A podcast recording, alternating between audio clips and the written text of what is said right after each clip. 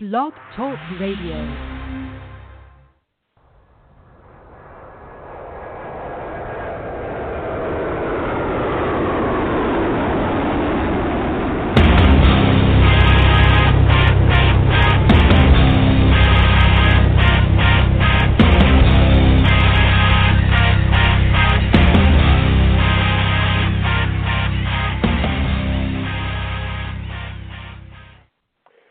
Happy Friday, everybody. Welcome to the Michael Cutler Hour. I am your host, Michael Cutler. It is September the 22nd, 2017, and as always, it's a pleasure to join you, uh, catch up with you at the end of a week, and uh, see where we are and where we're headed. And uh, there's absolutely no shortage of stuff to talk about. Uh, this is, I have to make note of it, for uh, those of, uh, of the Jewish faith, this is the beginning of our new year. And no matter how you measure the year, I hope that this is a year that brings happiness, peacefulness, uh, tranquility, uh, success to you and all those close to you. Uh, and it's great to join you. You know, last week I was not here. I was uh, over in a wonderful place called Grand Lake, Colorado, and indeed it was grand. They invited me to be the keynote speaker to celebrate Constitution Week, and I can tell you safely that with all that I have uh, experienced in my travels around the United States. I have never had a more exciting week uh, than I did that last week in Colorado. The folks of the town made me uh, feel so much at home that it was amazing. Um, and in fact, I participated in a parade through the center of town. Uh, Bob Baylink uh, was the guy who drove me on the back of his Corvette, which was an amazing experience. Uh, met so many of the folks there. Um, Tom Goodfellow arranged the event. Tom did a phenomenal job. Uh, I consider all these people to now be uh, my new friends, and I plan to stay very much in touch with them. And I could not help but think about the contrast between the events at Grand Lake and what we saw at Berkeley, where Ben Shapiro, a conservative speaker, needed $600,000 of private security so that he could be safe that is a level of lunacy that I never th- thought uh, I would come to see in this country of ours, and it's something that should disturb all of us greatly, no matter what our perspectives are. But in any event, I welcome you to my program. If you're familiar with me, then you know that I'm a retired senior special agent with what used to be the Immigration and Naturalization Service, the INS. Today, uh, the components of the INS uh, were cut into little pieces and spread around under the aegis of DHS, the Department of Homeland Security, the way it was initially configured by President George W. Bush, incredibly, in the wake of the attacks of 9 11. I came to call it the Department of Homeland Surrender. The outrageous executive orders and policy decisions of the Obama administration left me furious as an American, as a New Yorker, as a retired agent, to see uh, how our borders, our immigration system was left in a state of shambles. But finally, we do have a president and we do have an attorney general, Jeff Sessions, President Trump, of course, who really understand the true significance of sovereignty, of secure borders, of how this is what is essential if we are to protect America and Americans, whether it's from criminals, whether it's from terrorists, aliens with dangerous diseases, people who would do harm to us, or foreign workers who would take the jobs of American citizens. And this isn't about xenophobia. I am so tired of hearing about xenophobia. Folks, this is simply about putting American citizens first. Families put family members first. We put our children first. Countries are supposed to put their own citizens first. And it was interesting to listen to President Trump's speech at the United Nations where he espoused that very view, talking as he did about um, sovereign borders. I can't tell you how many times I heard him use the term sovereignty. Not only applying it to the United States, but recommending that all countries, all countries, um, exhibit sovereignty and make their own citizens the priorities of each and every one of those countries. But yet he promised that he would not meddle in the affairs of countries as long as their actions did not pose a threat to our safety and our well being. And that's the right amount of balance, I believe, that we need to attain. And you know, for many years I've been writing for a number of websites. I write for capsweb.org, Californians for Population Stabilization. Happy to write for them. For a number of years now, I have been a contributor to Front Page Magazine, frontpagemag.com, sponsored by the David Horowitz Freedom Center.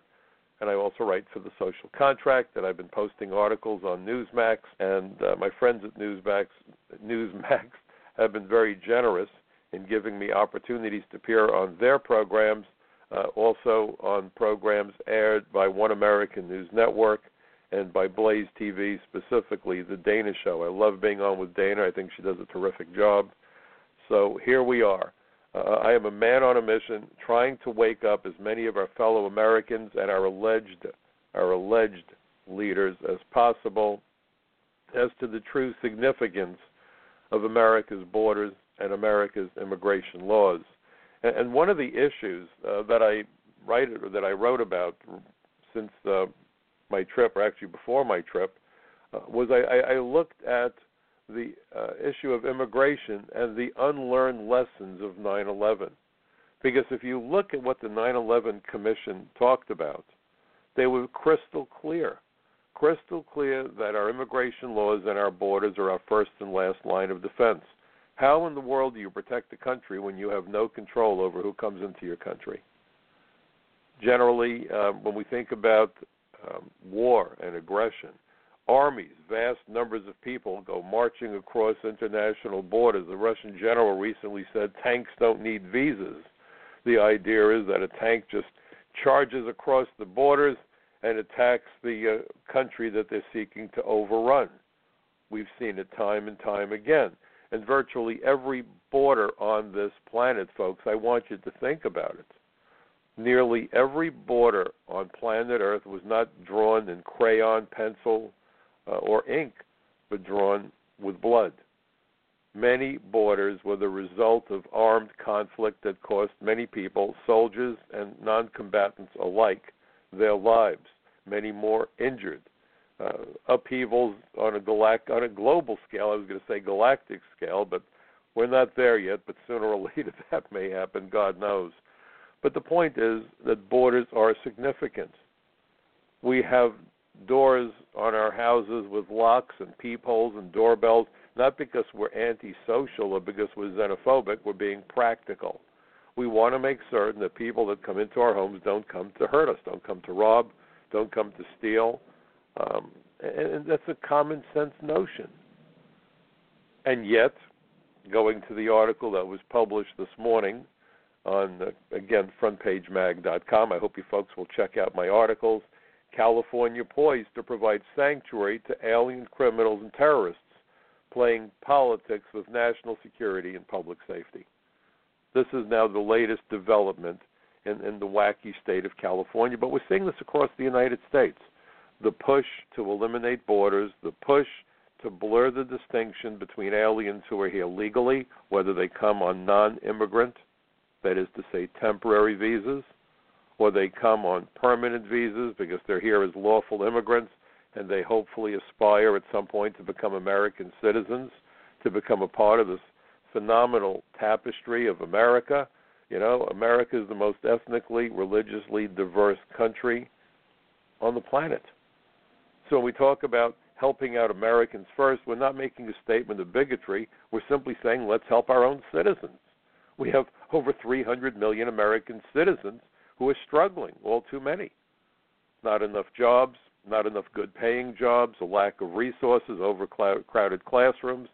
Uh, just the other day, I, I heard a news report where the city of New York was expressing some joy, believe it or not, that um, the schools in, in New York City were attaining, uh, you better sit down and put on your seatbelt, a 40% literacy proficiency level by the students of a New York City school system. 40%? 40? I mean, really? And what will that 60% do when they become old enough to join the labor force? Where do you work if you can't read, write, speak English? And so the idea that we're going to turn America into a Tower of Babel and somehow this is going to have a happy ending is delusional. You look at the conflicts we're seeing with North Korea. Do you not think that North Korea would love to put their saboteurs, their spies in the United States? They've all but declared war on us.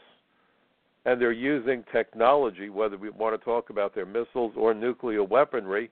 Much of it comes from countries that got the technology from us, from the United States of America. China right now has more than 150,000 foreign students studying the STEM curriculum science, technology, engineering, and math. It's delusional to think that we can defend America when you have terrorists, saboteurs, and spies freely accessing our country. And that's what's happening. A couple of weeks ago, the um, Justice Department announced that a, a naturalized citizen from Taiwan agreed to plead guilty to transferring nuclear materials illegally to China. China has been helping North Korea with its with its development. It's a client state of China. Finally, President Trump has been imposing more and more of his will, and so China at least appears to be more eager to help. I think they're getting alarmed at the idea that North Korea now threatens to detonate a hydrogen bomb over the Pacific Ocean. This is lunacy.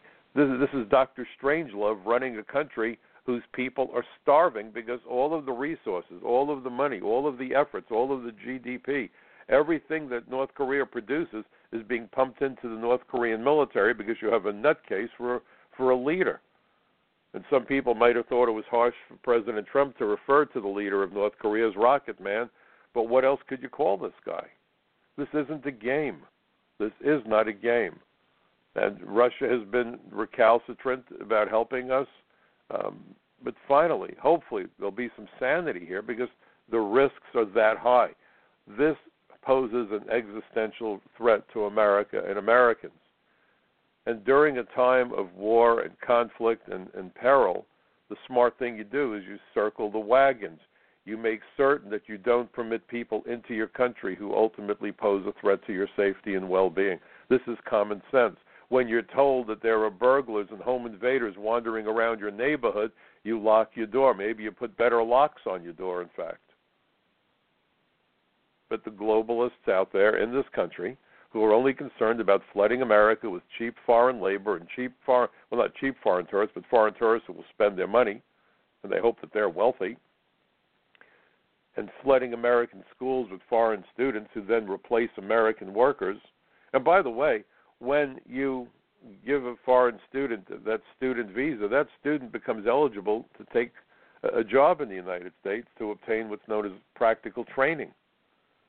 And we've had spies use that program, use that system to work for companies where they're able to steal property. China has no respect for intellectual property rights. They don't care about patents, they don't care about copyrights. We are destroying ourselves. It's the death of a thousand slices, but it begins first and foremost with not securing the borders, making no distinction between aliens who come legally versus aliens who come illegally. And this is relatively new only the past couple of decades. If you go back to the 70s, the United States was reluctant, and many Democrats, indeed, were reluctant to allow refugees into America because of national security concerns and the, the concerns that there weren't enough jobs to go around and so forth. But over time, the bribes offered through those campaign contributions have twisted the politicians so that they are now, all too many of them, all in about taking down America's borders. Look how controversial building a border wall is when we have heroin flowing across the border. But by the way, the heroin's not just flowing across from Mexico, and I keep making this point. In fact, there was a, a Fox News article just a couple of days ago where they seemed astonished at the quantity of heroin entering the United States through John F. Kennedy International Airport. Well, interestingly enough, I began my career at John F. Kennedy International Airport as an immigration inspector. And I can tell you that during the 70s, when I was there, it was not unusual that airplanes were met by doctors because people on the airplane had swallowed either balloons or condoms that had been stuffed with heroin and they overdosed en route. And they had to rush them to the emergency room. In some cases, these people didn't survive all too often they took dead bodies off the airplane back in the 70s. This is not a new phenomenon. But what is new is the quantity of heroin and the level to which America has become addicted to heroin and opioids. And finally, after years and years I don't know how many thousands of deaths and how many crimes committed by people desperate for the drugs or the drug cartels themselves playing out their battles on streets in the United States.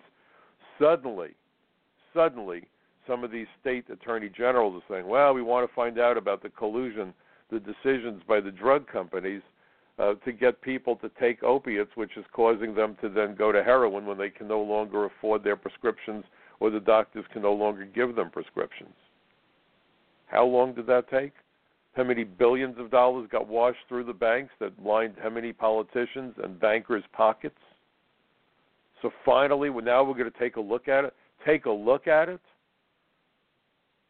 The cemeteries are filling up with heroin victims, and they're going to take a look at it. I'm really impressed now. And by the way, for all the incredible cigarette commercials warning people to not smoke, why do we not see similar commercials warning people, especially young people, about the perils of taking illegal drugs? Heroin, cocaine, meth. Where is it? Why are the commercials not being aired to convince people, to educate people, to dissuade people from poisoning themselves? Follow the money. Always follow the money, folks. I have never seen America more greedy than it is today. And we're all paying a price for this. And in the middle of this whole circus, California is about to declare itself a sanctuary state. And incredibly, an article that ran in the LA Times and elsewhere talked about how now, believe it or not, the state of California is forming a task force to control the intelligence so that all the gang intelligence can be centralized and dispersed to law enforcement, which is a wonderful idea. We did something similar up at DEA with with a, a database so that we didn't trip over each other because there was also the danger that you could have two sets of undercover people buying from each other, not realizing who's on first and what's on second, and that could be very dangerous. So the idea of a central control point for gang data, very good idea, super great idea. However, and there's always the however. And here's the however. California said that under no circumstances would gang information be shared with immigration. Let me repeat it. They're making certain to not share information, intelligence about alien gang members with immigration. God forbid we should deport them. God forbid we should take the murderers, the, the killers, the drug peddlers, the, the, the thugs, and deport them. We are desperate to keep them here. God knows America needs more criminals.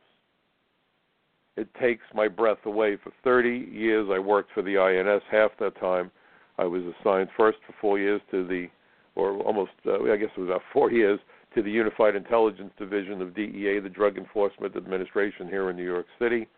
And then for the balance of my career until it ended, uh, I was part of the Organized Crime Drug Enforcement Task Force. So what California is now doing is I mean, the, the gloves are off. They're being very obvious now. There's no there's no more games, no more lies. Oh, the immigrants don't commit crimes, and we're talking about illegal aliens. They know they commit crimes. They know they're members of gangs. And California says you will not share that intelligence about violent, murderous gang members with immigration. We don't want them deported. I want someone to get in front of a camera and a microphone in front of the people of California and explain why in the hell they are so determined to keep gang members in California that they will shield and harbor them from discovery by immigration that could deport them, or maybe put them in jail for a bunch of years because they reentered illegally after deportation, or perhaps they were found in possession of firearms. These, by the way, are federal charges with heavy duty penalties. Why then? what rational reason could they possibly have for saying, you know what, we're going to make sure that immigration doesn't know about these people. We don't want them deported. It takes my breath away. Prisons, optimistically, are very often referred to as correctional facilities. Stop and think about what that means. They use the term correctional facility for a specific purpose. The purpose, ostensibly, is to correct the behavior of the criminals, of the recidivists. The idea is to reform them. So when criminals get done paying their debt to society by serving out whatever prison sentence they were given, and we put them back on the street, they don't go back to their evil ways. And some truly do a great job of mending themselves and and going in a better direction. But not nearly enough of them do. Too many of them become recidivists. They commit more crimes. They make more connections in the jails. They're often recruited by the gangs in the jails. In some cases, terror cells recruit the criminals in the jails. And so instead of coming out of jail and looking for an honest job, they get out of jail and they're back to the gang and they're back to shooting and raping and looting and violence and, and whatever other crimes they're into. The the surest means of addressing recidivism where foreign criminals are concerned is to deport them. Deport them. Get them out of the country so that they don't threaten the residents of that community. And, and, and let's look at something else. And this is not just about Latinos. Latinos aren't different from anybody else. When I hear about Latino voters, what I immediately think is racism and bigotry. An American whose last name is Rodriguez is no different from an American whose last name is Cutler or Goldstein or Jackson or Smith. As Americans, we have common goals and common dreams, and I don't care if you lean to the left, the right, the center, or, or if you do uh, pirouettes. The average Americans want just a few basic things, and we all want them, unless you're nuts. We want America's military to keep our enemies as far from our shores as possible. We want law enforcement to keep our streets as safe as possible for ourselves for our friends and family, and particularly for our children. We want the schools to educate our kids, and we want to know that any American, any American, irrespective of what I come, what I've come to refer to as the superficial factors, race, religion, ethnicity, gender, any American, let's forget about all that superficial fluff, can write the next great American success story if he or she is willing to study hard, work hard, and perhaps benefit from a little bit uh, of luck. That's what everybody wants. It's common sense, it's rational, it's reasonable. How anybody could say, well, Latinos, however, want something different. If you believe that an American citizen who happens to have a last name of Rodriguez or Gonzalez instead of Smith, Jackson, or Goldstein is inherently different, you're a fool, and by definition, you are a racist. Americans, I would submit, ladies and gentlemen, Americans are Americans. We come in every race, every religion, every ethnicity, and no one should be less of an American or more of an American. We're simply Americans. And this notion, this toxic, divisive, disgusting notion that pollsters can go out there and talk about Americans and divide us up by our race, by our religion, by our ethnicity, you know, the, the black vote, the Jewish vote, the Christian vote. Bull. These pollsters are full of manure and they need to be ignored. They need to be sent somewhere where they can't do any harm to anybody else. Yes, if you want to look at demographics and you want to look at income and education level and whether people live in the city or rural areas or how old they are, yeah, there, there might be some sense to that. The guy that has the high school education who tends to do the less um, technical work, the work that doesn't require as much skill, is going to be more worried about an illegal alien taking his job than the guy that has a master's degree in computer programming who's probably more worried about the guy from India with the H-1B visa. So there might be differences there. But the dividing line is socioeconomic not race or religion or ethnicity. But if you look at the way these television programs, they bring these guys on with their magic markers and the lines are going up and the lines are going down and the Latino voter wants open borders. Latino Americans don't want MS 13 going to school with their children. Russian Americans, people of Russian ancestry, don't want the Russian mob going to school with their kids or, or, or putting the, the squeeze on them when they have a business or the Italian mob or every mob because understand something. And I saw this up close and in person for 30 years as an immigration agent. Every every race, every religion, every ethnic group, every everything has the good, the bad, and the ugly. You know why? We all bleed red, and human nature is human nature is human nature. This isn't a left or right issue. It's not a color issue. It's not a religion issue. It's human nature. And decent people, no matter race, religion, or ethnicity, don't want to be forced to be subjected to the threats posed by the criminal element of their race, religion, or ethnicity. It's that simple. It's that simple. We're all people. No one asks to be born. We don't ask to be born into a race, religion, ethnicity. We don't ask to be born as a, man, a boy or a girl, man or woman, whatever you want, whatever language you want. We're born through no direction of our own. We're here. Boom. And if we're rational, reasonable people, we want to live in safety and we want the opportunity to be successful. And we certainly want that for our kids. So I just had to make that point because I, I keep getting tired of reading about Latino voters and, and, and these pusillanimous, gutless, ballless politicians who chase the Latino voter. You know, it, it's I have this image. If you've ever played with a puppy or a kitten with with a with a flashlight or a laser pointer, and and, and the animal goes chasing after that glowing dot on the floor. That's these ballless, gutless politicians chasing after these ethnic voting groups that they've been told about. It's a fantasy, but they're too cowardly to know better to, to rationally think about it. They hire some consultant at a pretty penny, and that's why they need their campaign contributions. And they're sold this bill of nonsense, this malarkey. Oh, you want to attract the Latino voter, you've got to come out in favor of amnesty. Folks, this is a deadly mistake. But look at what's happening on college campuses across America. Look what's happening at Berkeley. I started out talking about Ben Shapiro, who does a phenomenal job. How in the world is Berkeley, the school that started free speech, the free speech movement at Berkeley? That's all we used to hear about when I was a kid. They're shutting down free speech. We don't want the conservatives to come on the campus and spew hatred. It's not hatred. They don't want someone coming on campus to provide an alternative viewpoint because they know that their screwball ideas can't withstand a debate. Had I not become a federal agent, I had planned to become a teacher, teaching speech on the college level. I was on the debating teams in high school and college, and I've done my share of expert witness testimony in courtrooms and at congressional hearings. Debate is at the heart of democracy.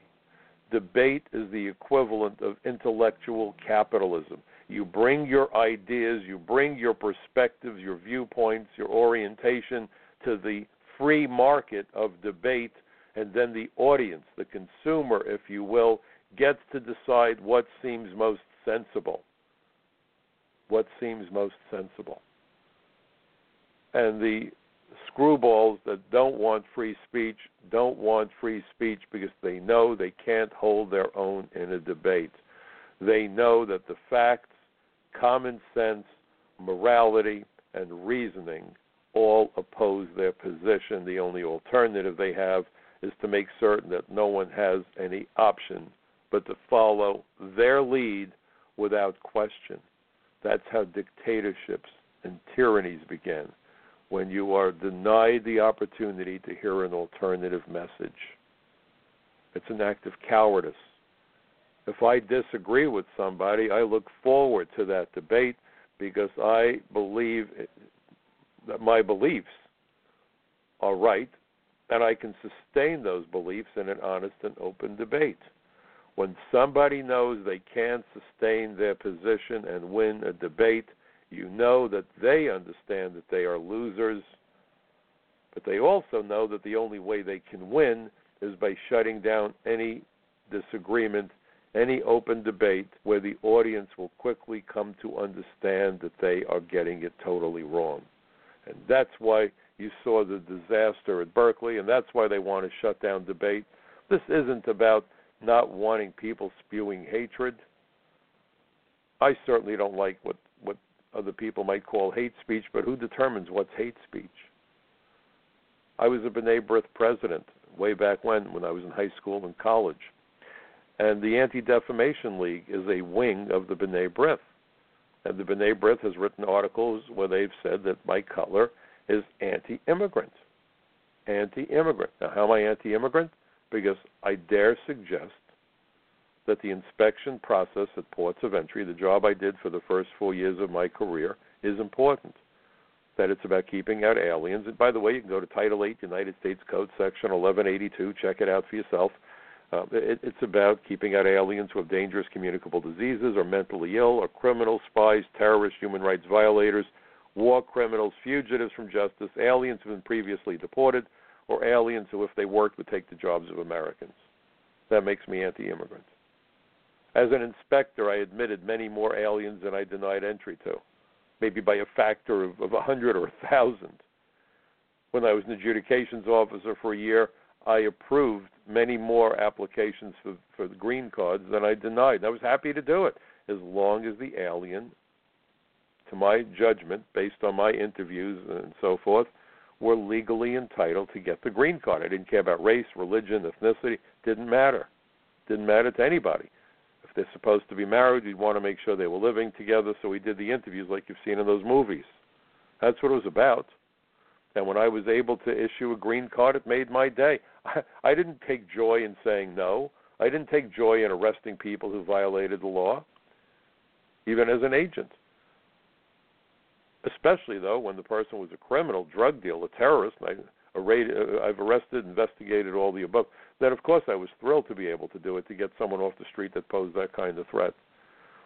But it's not anti-immigrant to enforce the immigration laws. We admit a million lawful immigrants every single year. We admit tens of thousands of non-immigrants. This is about making certain that people who come to our country don't hurt us, so that we don't have another 9/11, so that we don't have another San Bernardino, so that we don't have another Boston Marathon attack. That's what this is about. When you could see that MS-13 is alleged to have killed something on the order of 20 children on Long Island in the last two years, and then you look at California that says we're going to shield gang information from immigration authorities, they don't care if these children are killed. They don't. And and the most often times children killed by gang members are the members of the same ethnic immigrant community. For the most part, not all, not not 100%, but the preponderance of people killed by MS-13 are Latinos, Latino children. Very often, they're now recruiting as young as eight years of age in the public schools.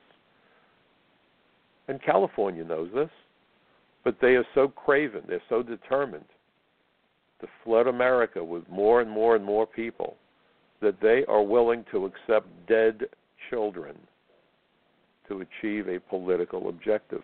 I don't know anything that could possibly be worse than that. I can't imagine it. I can't wrap my brain around it. That there are politicians out there that use the race card, the bigotry card, the xenophobe card to justify blocking immigration agents from intelligence that could enable immigration authorities to take murderous gangs off the street. I want somebody who favors this legislation to explain it. They should be made to explain how they are willing to, or actually want to take an active role in making sure that gang members don't get deported so that there will be more dead children. That's what they're calling for. There's no other way to explain it. There's no way of sugarcoating it. There's no alternative. There's no, well, on the one hand we have this, and on the other hand we have that. There is no other hand. And the big fat lie that if we don't block immigration from those communities, then the illegal aliens won't come forward. That's more bunk. That's more lies.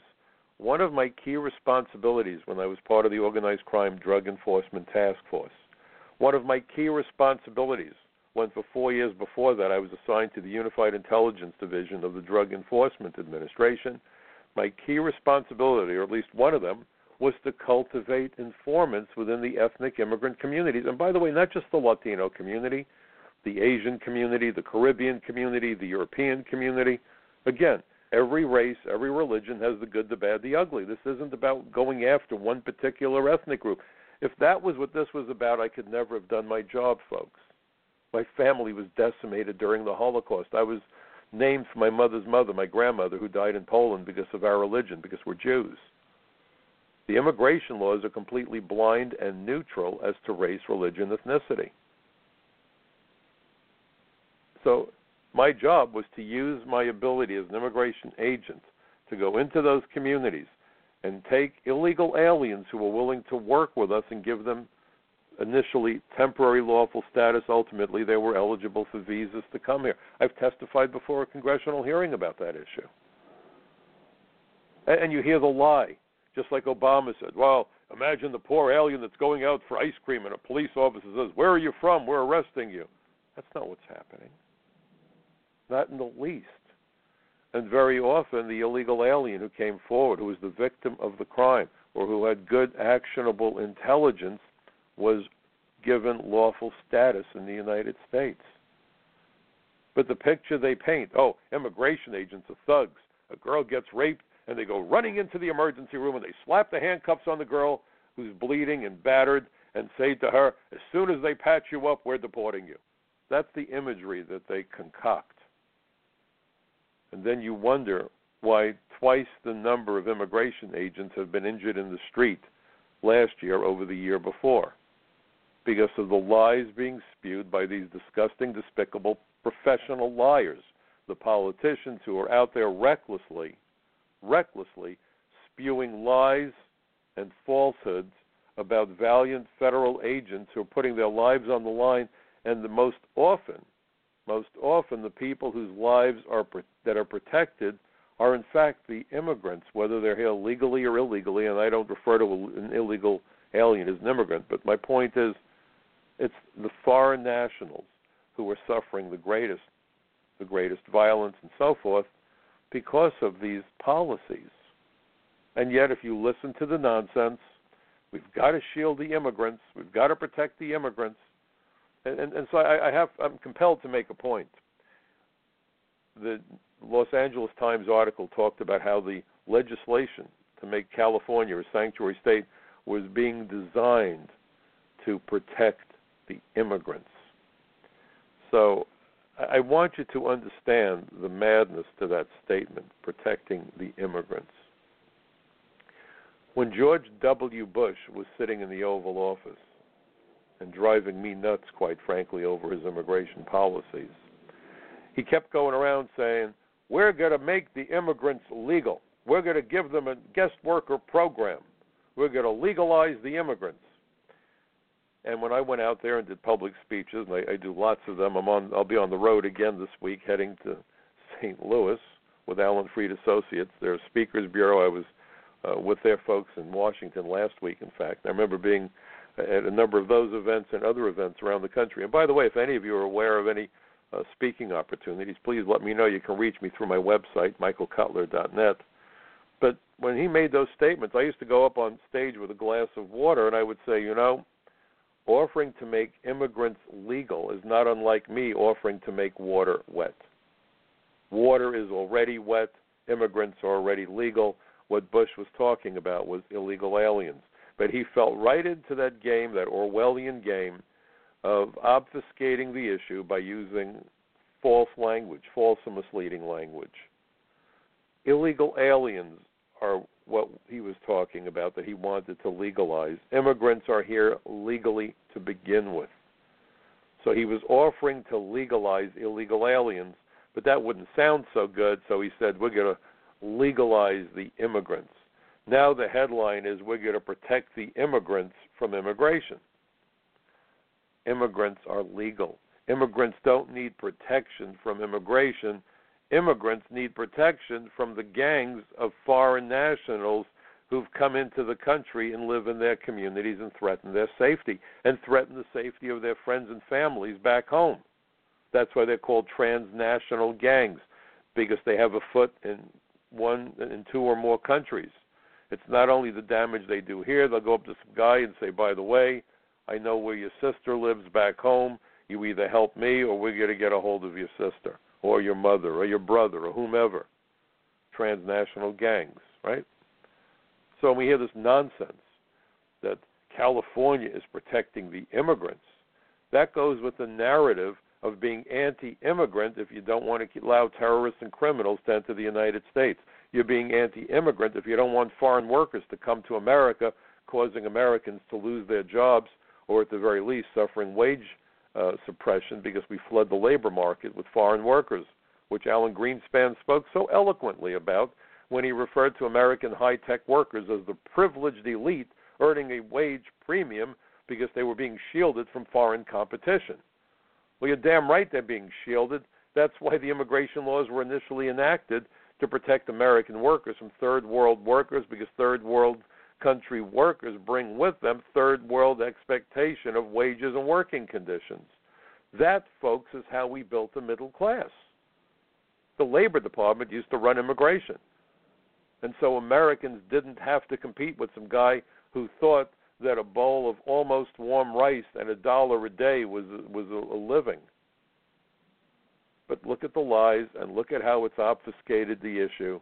Look how we've confounded any honest conversation in America today. So you've got California not protecting immigrants, but protecting gang members, people who entered the country surreptitiously.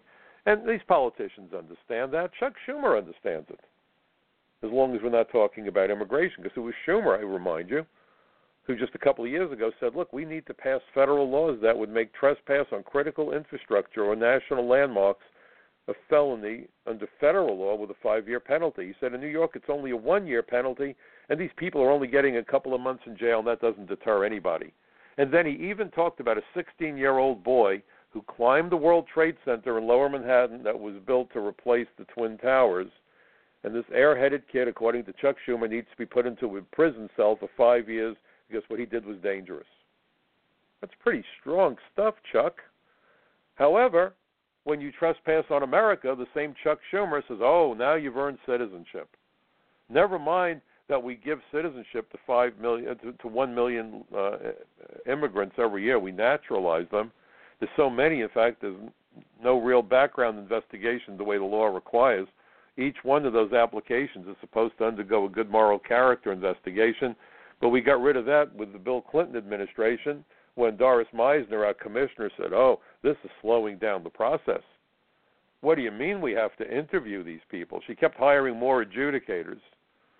I guess these people were flipping hamburgers at McDonald's the week earlier. Maybe they should be giving out French fries with the naturalization certificates. And she says, you know, no matter how many adjudicators we hire, we can't get the process to work quickly enough, so let's stop doing interviews. I kid you not. It was called Citizenship USA CUSA, and it led to people screaming at the top of their lungs who worked for the INS. You know, all too often, and I saw this with with some speeches that I heard this past week. Some conservatives think, "Oh, the unions are terrible and civil servants are ter- terrible." We aren't. I was a civil servant for 30 years, and I'm proud to say it and it was the unions who were the whistleblowers alerting everybody to the perils of what was happening. And it was the union and those civil servants who went to the inspector general and said, We're being ordered to do something illegal that's dangerous. Because they found that because of Meissner and the Clinton administration, 1.1 million aliens were given United States citizenship, and thousands upon thousands of them had criminal histories they gave them their naturalization certificates before the fingerprints even came back. Think about that.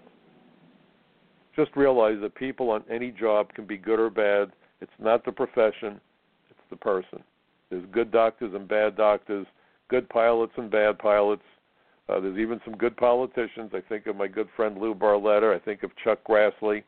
I think of a whole bunch of folks who try to do a good job. Unfortunately, they are in the exception when you're dealing with politicians. But this notion that the civil servants are the enemy, they aren't.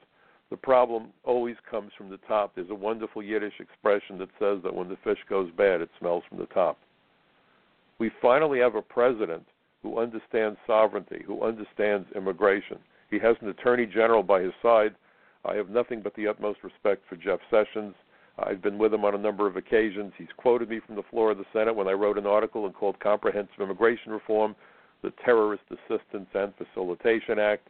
If you look at the president's executive orders on immigration, it's not what the media says they are. It's not about bigotry or xenophobia. You know, they keep calling the, the president's travel ban the travel ban. I'm sorry that he's now using the terminology.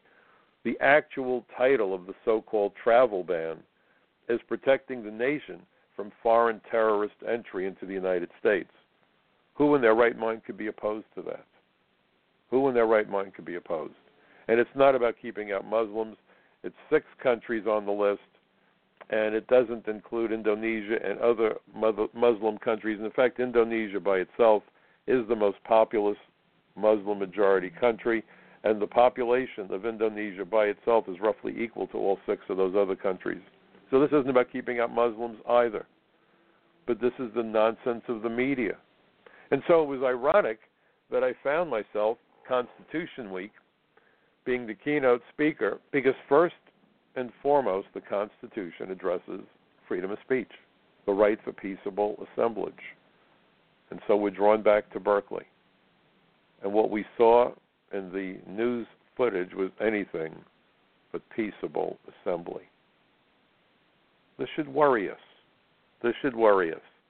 The idea that there are there is a generation of students growing up in America who believe that freedom of speech needs to be eradicated should send a chill down your spine. Where will this lead our country? There's a great song that Sinatra sang, Frank Sinatra, you know, uh, about America, and, and one of the things, that, one of the lines in his song is he talks about the wonders of America, and America is its people, you know, not mountains, streams, or cities, it's people. And he said, the right to speak your mind out, that's America to me. If those clowns and buffoons at Berkeley, the thugs at Berkeley, have their way, you won't have your right to speak your mind out. You will be told what to say, you will be told what to think, and God forbid that day should come freedom will be gone. Words and thoughts are inextricably linked. That's why I've got an article coming out for the social contract within the next couple of weeks for their fall edition. The title of my article, The Road to Tyranny is Paved with Words Lost to Censorship. When you can control language, ladies and gentlemen, you can control thought. This is a battle for freedom. This is a battle to upend our country. That's what the bad guys are trying to do. And turn America into a tyrannical nightmare. It needs to stop. It needs to stop. No one should have the right to tell anyone what to say or what not to say. Sure, you're not allowed, for obvious reasons, to scream fire in a crowded theater. But to stand up and say we've got a series of laws that need to be enforced because the 9 11 Commission was clear about it. And if you dare say that today, you're going to be labeled as an anti immigrant xenophobe. This is madness. And complacency isn't going to help us. Ignoring it and saying it's going to go away isn't going to help us. I'm sure there are people that are very concerned about North Korea and they're saying, wow, Donald Trump is, is really going after this guy. What choice does Trump now have? for decades, politicians unwilling to confront the growing menace. You know, if you have a leak in your roof and you allow it to keep leaking and you don't do anything about it, eventually that leaking roof will take down your whole house. For decades, our politicians, pusillanimous cowards, refused to confront the growing peril, whether it was Iran, whether it's North Korea. We're now paying the price. The chickens are coming home to roost. and the only thing that um, Rocket Man understands is force.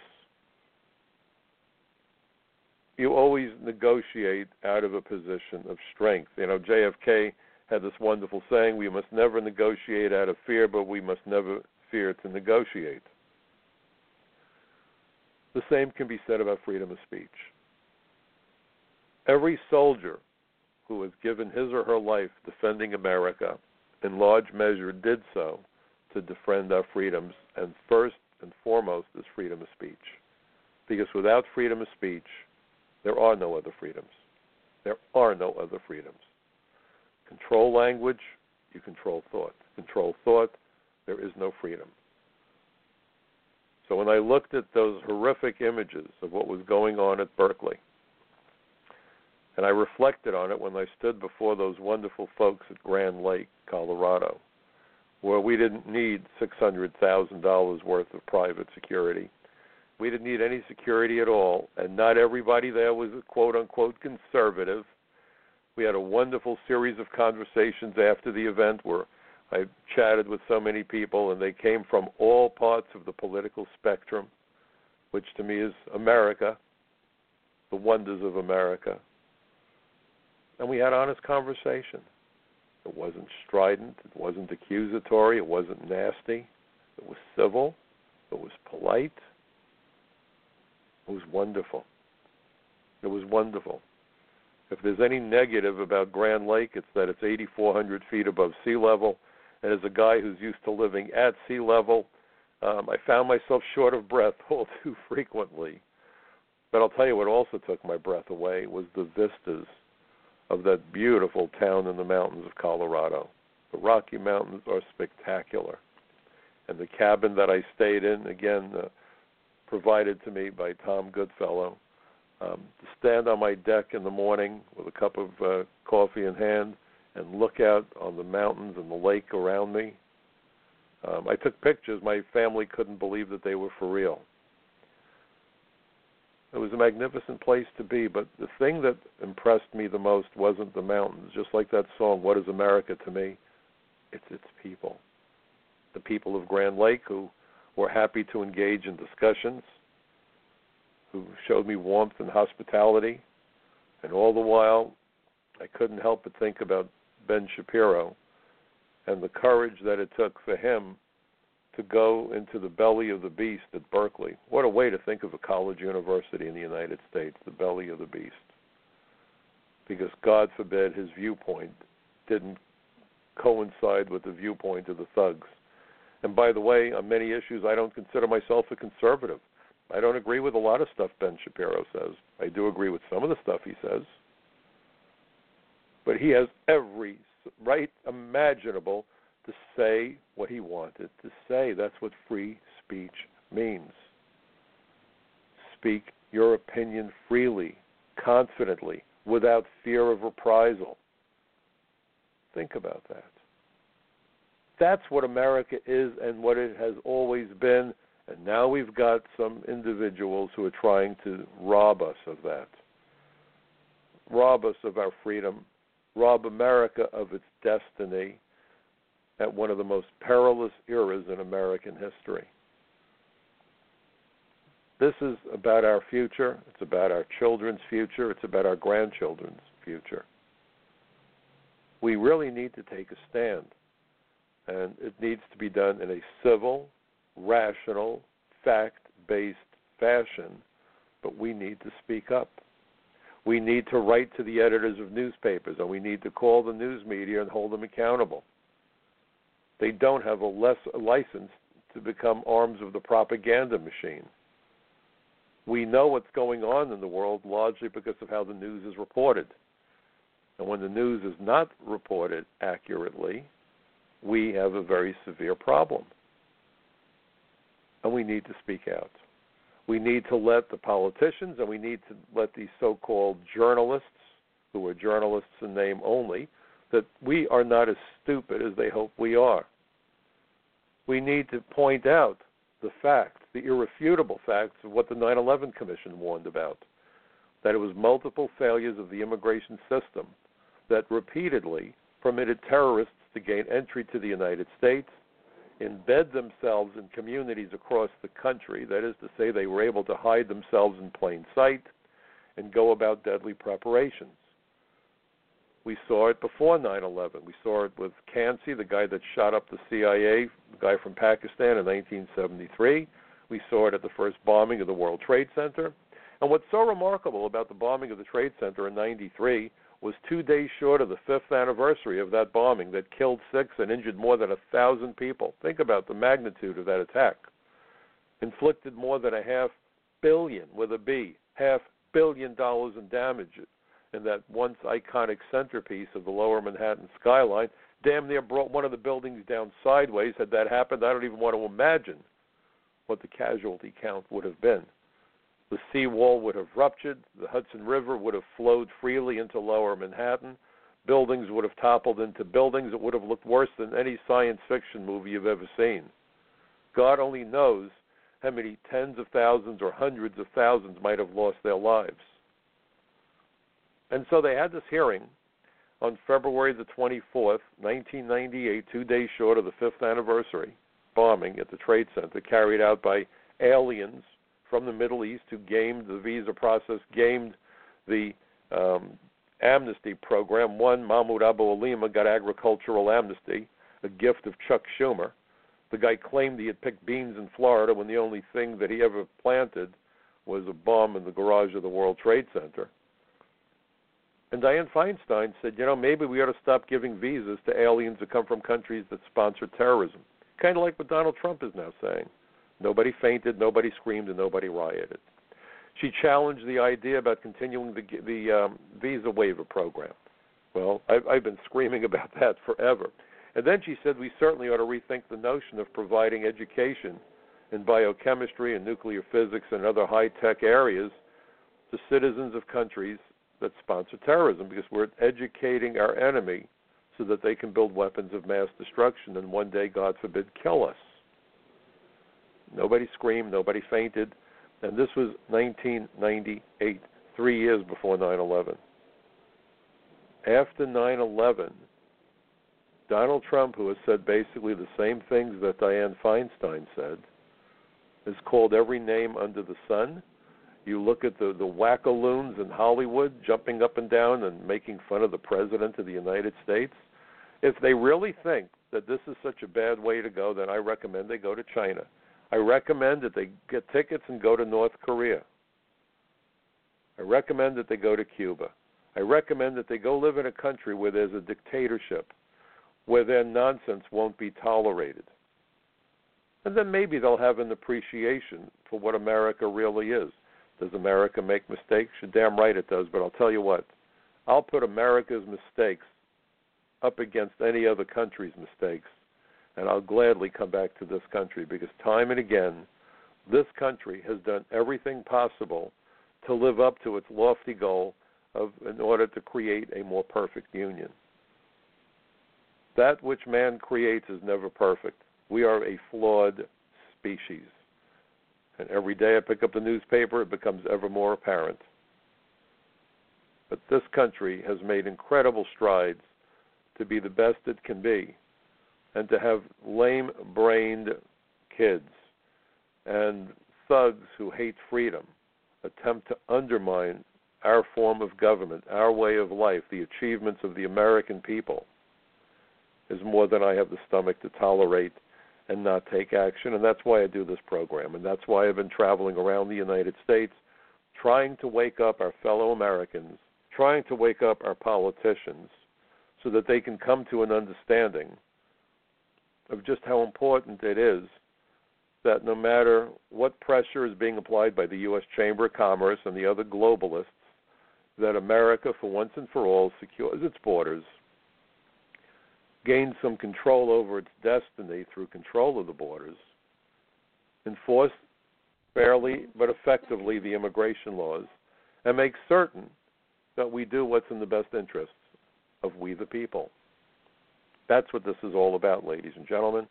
And if you agree with me, then I simply ask that you forward information about my program, about my articles, whether it's capsweb.org, frontpagemag.com, the social contract, or of course my website, uh, michaelcutler.net, and um, help out with my bucket brigade of truth, as I have come to call it, because I would remind you folks, democracy is not a spectator sport. I thank you so much for joining me this evening. I hope you'll be joining me again next week at the same time, right here on the Michael Cutler Hour. Again, have a wonderful weekend, everybody, and uh, hope it's a good year for everybody, no matter how you measure the year. Be well. See you next week.